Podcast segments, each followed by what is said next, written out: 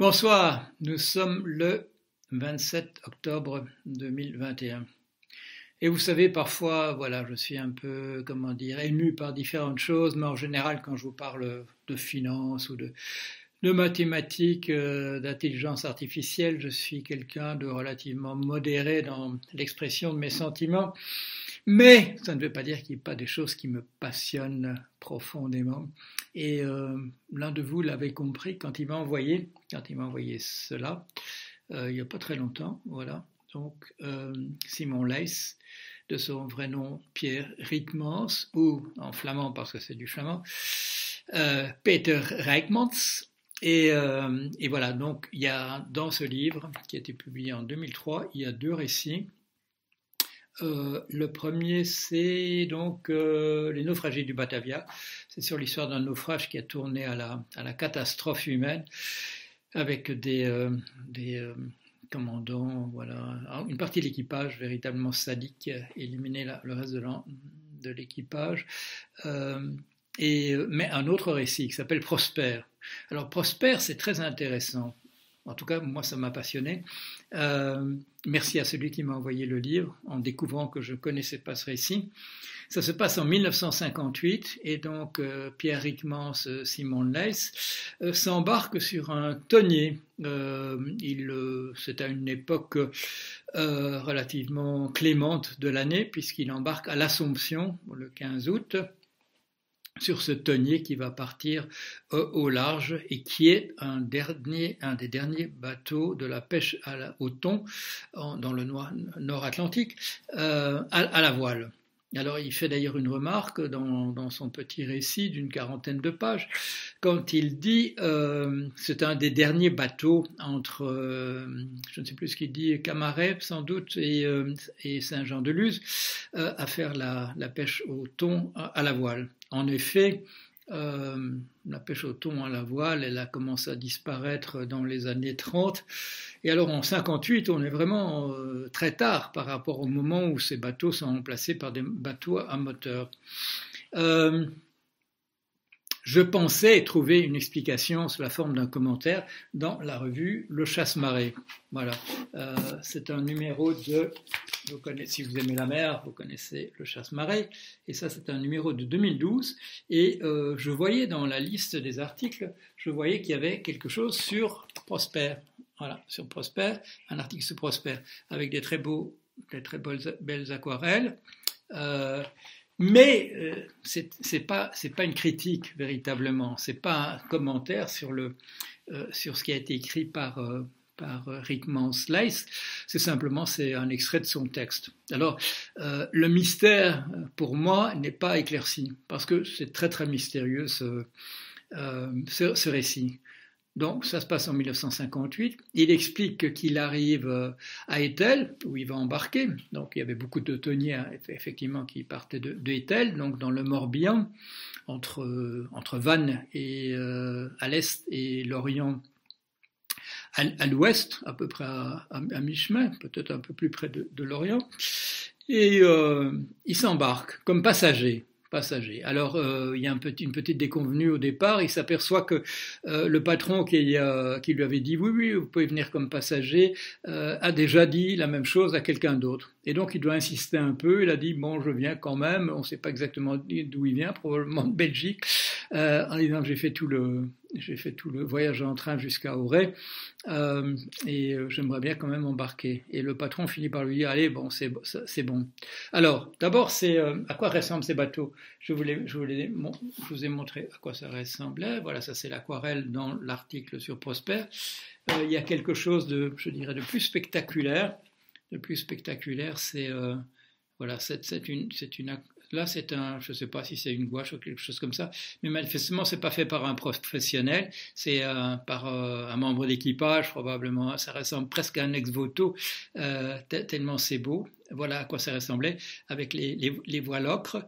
Moi, j'habite à Vannes, et la commune d'à côté, c'est Séné, avec ses splendides synagogues qui sont des bateaux aux voiles rouges, voilà, d'un rouge profond, qui sont véritablement splendides. Alors, ils partent, et puis le récit est très intéressant parce que Il y a un problème. Il y a un problème, manifestement. Ryckmans nous parle d'un équipage qui est complètement sous au moment où il arrive sur le bateau. Il est question à tout moment de s'arrêter pour boire du vin. Le patron, quand il veut relancer un peu l'équipage, lui dit on s'arrête, on arrête tout. Et pour les encourager davantage, on dit il y aura en plus de vin blanc plutôt que du vin rouge. Tout ça pendant qu'on pêche. Au point qu'il est... il est obligé. Bon, il décrit un équipage à ce point imbibé qu'il est obligé de dire au moment où ils partent, tout l'équipage est là, frais et dispo, y compris Robert et Louis, dont il vient de raconter qu'ils sont biturés du matin au soir. La mer les attend. Ce sont d'autres hommes. Voilà, ils vont pêcher. Ce sont d'autres hommes. Alors, moi qui ai fait la pêche en Bretagne à l'île de Houat, c'est-à-dire donc à 25 km à vol d'oiseau de Etel, je peux vous dire que si tout l'équipage était sous en permanence, on n'arriverait pas à pêcher. Alors, petit bémol, c'est vrai que pour le mal de mer, le fait d'avoir un petit coup dans le nez, ça vous empêche d'avoir le mal de mer. Et donc ça, c'est connu. Mais en même temps, si vous allez faire une pêche, et là ils partent peut-être pour un mois. Ils partiront pas pour un mois parce qu'il y a un accident. Il faut qu'ils reviennent parce qu'il y a quelqu'un qui est vraiment pas bien. Mais partir pour un mois avec un équipage d'épaves. Il raconte d'ailleurs que quand ils reviennent, il reçoit finalement une lettre un peu plus tard, lui, Ryckmans, il reçoit une lettre un peu plus tard de l'autre passager, dont il ne dit rien d'ailleurs dans son récit. Il dit simplement que il reçoit une lettre après de l'autre passager qui lui dit qu'un des membres d'équipage est rentré et s'est aussitôt pendu. Il y a des problèmes avec cet équipage. C'est pas un équipage comme les autres. Et dans le fait que c'est un des derniers teniers à la voile en 1958, quand je dirais que vers 1935, celui dont je viens de vous montrer l'image, il a encore été conçu en 1935. Donc on faisait encore des teniers à la voile à ce moment-là, mais c'était vraiment la toute fin. Il y avait des moteurs il y avait bien cette quasi superstition que le bruit du moteur empêcherait les thons de ferrer, mais ça paraît bidon. Alors, quelle est l'explication de cette histoire? Et là, il la donne un peu, je dirais, involontairement.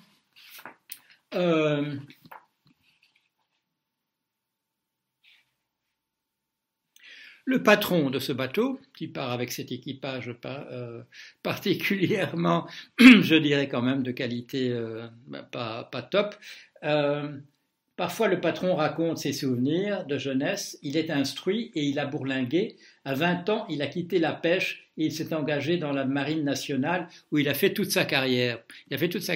Alors, qu'est-ce qu'il fait sur un bateau tenier par la suite? Eh bien, l'explication, on nous le dit. Il a du bien, 2 ou 3 maisons qu'il loue aux estivants, mais l'ennui vint. C'est alors qu'il a acheté le Prosper et a repris la mer. Et... à terre, il dépérit, il sent le poids de l'âge, à la barre de son bateau, il retrouve la vigueur de sa jeunesse.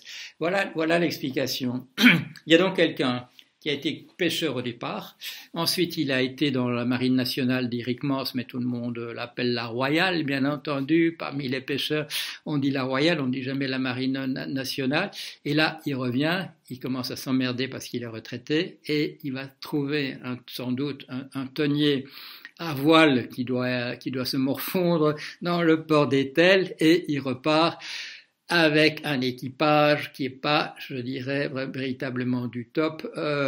Il prend les gens qui sont prêts à embarquer pour une expérience de ce type-là, et il prend des passagers aussi. Je suppose que ces passagers rémunèrent d'une certaine manière le bateau pour venir. Ce sont des touristes, et voilà comment ça se passe. Alors... c'est pas mal fait quand même, les 40 pages, c'est intéressant. Il y a quelques petites erreurs dans les termes de marine, il y a quelques confusions, c'était pas son métier à Ryckmans, à Simon Leys, mais il y a quelques remarques qui sont véritablement bien vues, des choses qui me rappellent des choses. J'ai perdu ma page, malheureusement. Mais bon, je vais quand même vous dire ce qui est dit. Il dit, on dit peu de choses, on dit vraiment peu de choses. Quand un mousse doit apprendre le métier, on lui demande essentiellement de fermer sa gueule et de regarder ce que font les autres. Et en fait, et ça c'est un des thèmes du livre que j'ai écrit avec Geneviève Delbos sur tout ça, la transmission des savoirs. En fait, le savoir à la pêche, ce type de pêche, c'est un savoir que chacun réinvente en réalité pour son propre profit. Il y a très peu de choses qui sont transmises. On avait remarqué la même chose d'ailleurs quand il a fallu recréer une génération de paludiers, voilà, de gens qui font du sel. Les vieux à qui on demandait d'instruire, d'éduquer les jeunes, ils provoquaient la frustration absolue des jeunes en disant ils disent absolument rien. Quand on leur pose une question, ils disent travaille et puis tais-toi et travaille. Et à la pêche, c'est fort comme ça aussi. Pourquoi ? D'une certaine manière, il y a bien sûr cette organisation assez militariste sur les bateaux parce que quand ça va mal, il faut vraiment que, je dirais que les subalternes, les subordonnés réagissent par réflexe, mais il y a peu de choses à expliquer. Ce sont des gestes à voir, ce sont des gestes à copier et à surtout créer pour soi-même un pouvoir d'improvisation dans la difficulté, ou bien de découvrir petit à petit, je dirais de manière expérimentale, que tel poisson se comporte de telle manière, que quand tel autre gros poisson se trouve a été allé à bord et se trouve là à gigoter sur le pont du bateau. S'il fallait vous expliquer ce qu'il faut faire à ce moment-là, ça prendrait 3 pages et personne n'a jamais eu le courage de le faire. Donc regardez ce qui se passe et essayez d'improviser, regardez les autres, ce que font les autres, et si vous êtes tout seul, inventez le geste qu'il faut faire. Alors bon, donc un petit texte intéressant. On n'est pas chez Roger Vaillant, des grands romans de la mer, de quelqu'un qui connaît ce milieu absolument par cœur. C'est quelqu'un qui est passé par là et qui a fait, je ne sais pas, une dizaine de jours, 15 jours en mer, et qui a découvert ce métier et qui l'a raconté. Il n'avait pas l'intention manifestement de le raconter aussitôt, puisque le texte a été écrit en 1958 et il est publié finalement en 2003. Mais du coup, avec le recul, c'est un témoignage sur un des derniers bateaux tonniers d'Etel, à la voile, une sorte de survivance, parce qu'on parle de 1958. Voilà, j'espère que vous avez partagé le plaisir que j'ai moi à raconter ce genre de choses. Allez, à bientôt.